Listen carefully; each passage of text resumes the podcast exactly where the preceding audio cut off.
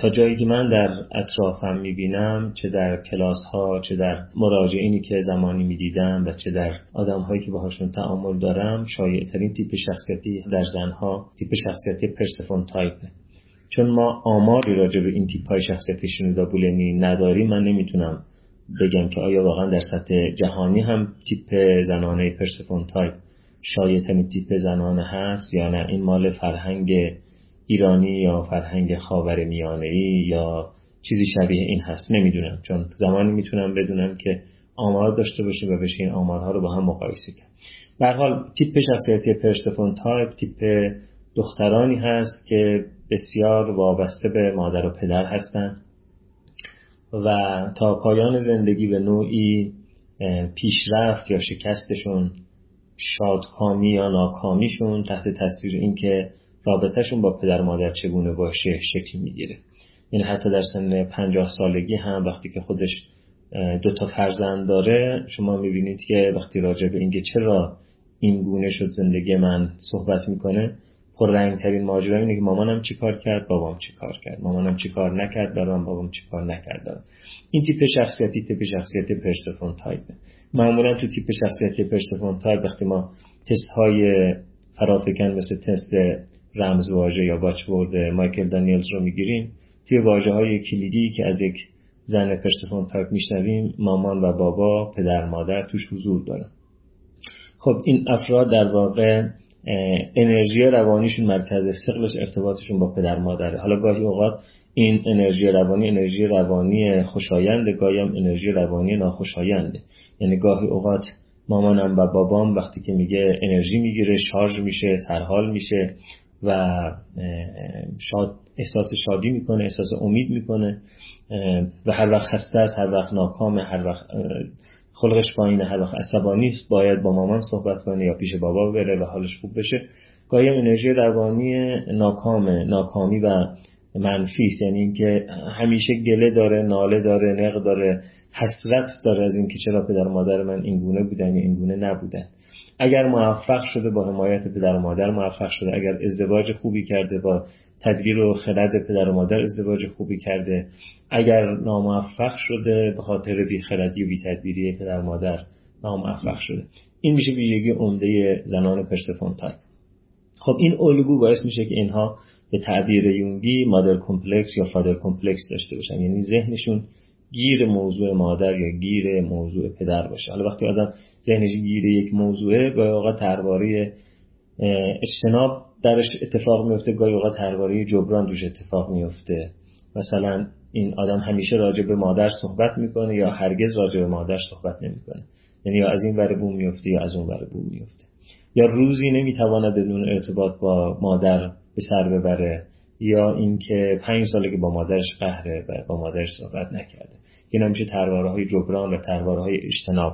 یعنی گاهی اوقات اون چیزی که به ما زخم می‌زنه هی سراغش میریم. گاهی اوقات اون چیزی که به ما زخم می‌زنه اصلا سراغش نمیریم.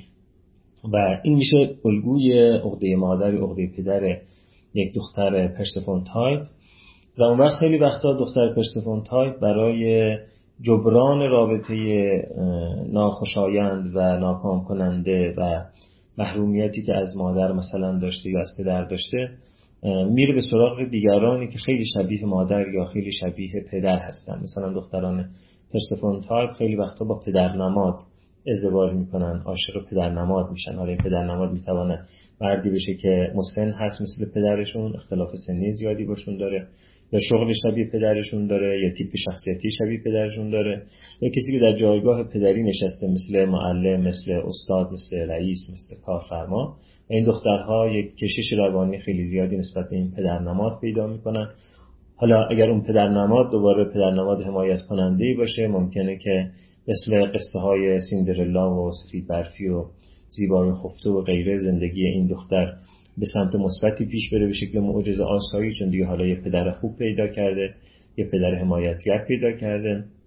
و اگر همون پدر نماد پدر نمادی باشه که دوباره ترد کننده باشه یا زخم زننده باشه دوباره همون زخمی رو که از پدر خورده از این پدر نماد هم می‌خوره. و اما در واقع این دختران پرسفون تایپ خیلی کم روی توانمندی های خودشون سرمایه گذاری می‌کنن. یعنی کسب اقتدار و استقلال رو همیشه باز منوط می‌کنن به اینکه یک حامی داشته باشن و بنابراین خیلی اون Cinderella complex در اینها زیاد اتفاق میفته کتابی تحت نام Cinderella complex یا عقده سیندرلا به فارسی ترجمه شده راجع به زنانی که یک مرد باید زندگیشون رو نجات بده. می‌تونید این کتاب رو بخونید. و همینطور استفن استیون کارپمن یا استفان کارپمن استیو کارپمن روان پزشک آمریکایی و شاگردان اریک برن راجع به این ماجرا صحبت کرده بود مثلث کارپمن که در این مثلث کارپمن یه نفر نقش قربانی رو بازی می‌کنه و همیشه توی زندگیش یک دشخیم یک آدم بده وجود داره که زندگیشو خراب کرده و دنبال یک منجی یا یک قهرمان میگرده که زندگیشو نجات بده. با در زندگی زنان پرسفون تاپ این مثلث قربانی کارپمن یا مثلث دراماتیک کارپمن رو شما خیلی زیاد می‌بینید. خب نقطه قوت زنان پرسفون تایپ در واقع معصومیتشون و اینکه کمتر قصدی برای آسیب رساندن به دیگران درشون هست. و خیلی وقتها در خیلی جاها این می‌تونه یک نقطه مزیت محسوب بشه به این معنا که باعث بشه که بهشون اعتماد بشه. احساس امنیت رو به دیگران انتقال بدن و در نتیجه دیگران فضا باز بکنن فضا بگشایند برای پذیرش اونها. نقطه منفی این ماجرا هم این هست که این زنان در واقع آسیب پذیری بالایی دارن تلقین پذیری بالایی دارن. خیلی وقتها درگیر خرافه ها و باورهای معجزه آسا میشن. هر کسی که بهشون وعده معجزه بده اونها باور می‌کنن. خیلی وقتها دلبستگی ها و وابستگی هایی پیدا می‌کنن به آدم هایی که آسیب رسان هستن و ازشون سوء استفاده می‌کنن. برای اینکه به این زنهای پرسفون تایپ کمک بشه باید به اونها کمک بشه که ویژگی های رفتاری و روانی زنان مقاوم و مستقل که شامل زنان آرتمیس تایپ، زنان آتنا تایپ و زنان هستیا تایپ هست توشون تقویت بشه. که برای اینکه من راجع به این رفتارها صحبت بکنم. باید صبر بکنید تا فایل های صوتی که من در اونها راجع به تیپ شخصیتی آرتمیس و آتنا و هستیا صحبت بکنم و در اون فایل های صوتی راجع به اینکه چگونه زنهای پشت فونتاک می‌تونن با این الگوهای رفتاری در واقع همان انسازی بکنن تا به نوعی بتونن از خودشون محافظت کنن و اون دلبستگی و وابستگی آسیب رسان رو کم کنن در اون فایل های صوتی راجبش صحبت خواهم کرد. همونطور که قبلا هم خدمتون عرض کردم اگر بخواین راجع به این موضوعات مطالعه بکنید کتاب اصلی که می‌تونید راجبش صحبت بکنید کتاب راجب مطالعه بکنید کتاب نمادهای ای و روانشناسی زنان خودشینو دابولن هست که با ترجمه خانم مینو پرنیانی از انتشارات آشیان بخونیدش که سانسور کمتری داره. و ارز کنم همونطور که گفتم خدمتون کتاب عقده سیندرلا رو بخونید.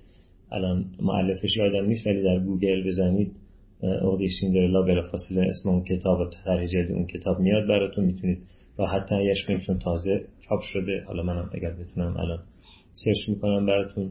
کتاب بیداری قهرمان درون که مال کارول پیرسون هست. و کتاب بیداری قهرمانان درون که مال پاتریشیا ادیسون هست. که کتاب بیداری قهرمان درون انتشارات کلک زرین منتشر کرده. کتاب بیداری قهرمانان درون رو هم بنیاد فرهنگ زندگی منتشر کرده. توی هر دوی این کتاب ها اون فصل archetype معصوم به archetype یتیم رو بخونید. راجع به ویژگی های سیندرلا ویژگی های پرسفون بیشتر اطلاعات کسب می‌کنید بله کتاب عقده سیندرلا هم کولت داولینگ نوشته با ترجمه سلامت رنجبر. حالا ناشرش هم اگر پیدا کنم خدمتتون میگم. یک کتاب هم تحت عنوان پرسفون ارایزس کارول پیرسون نوشته که به تازگی خواهرم سال سرگرجایی ترجمهش کرده. زیر چاپ هست توسط بنیاد فرهنگ زندگی ولی حالا ممکنه که وقتی ترجمه بیرون میاد با اسم پرسفون ارایزس یا پرسفون برمیخیزد نباشه. شاید با اسم دیگری منتشر بشه. برای اون کتابم راجع به پرسفون و دفاعهاش و محدودیتهاش و محبتهاش توضیحات دقیقی داده.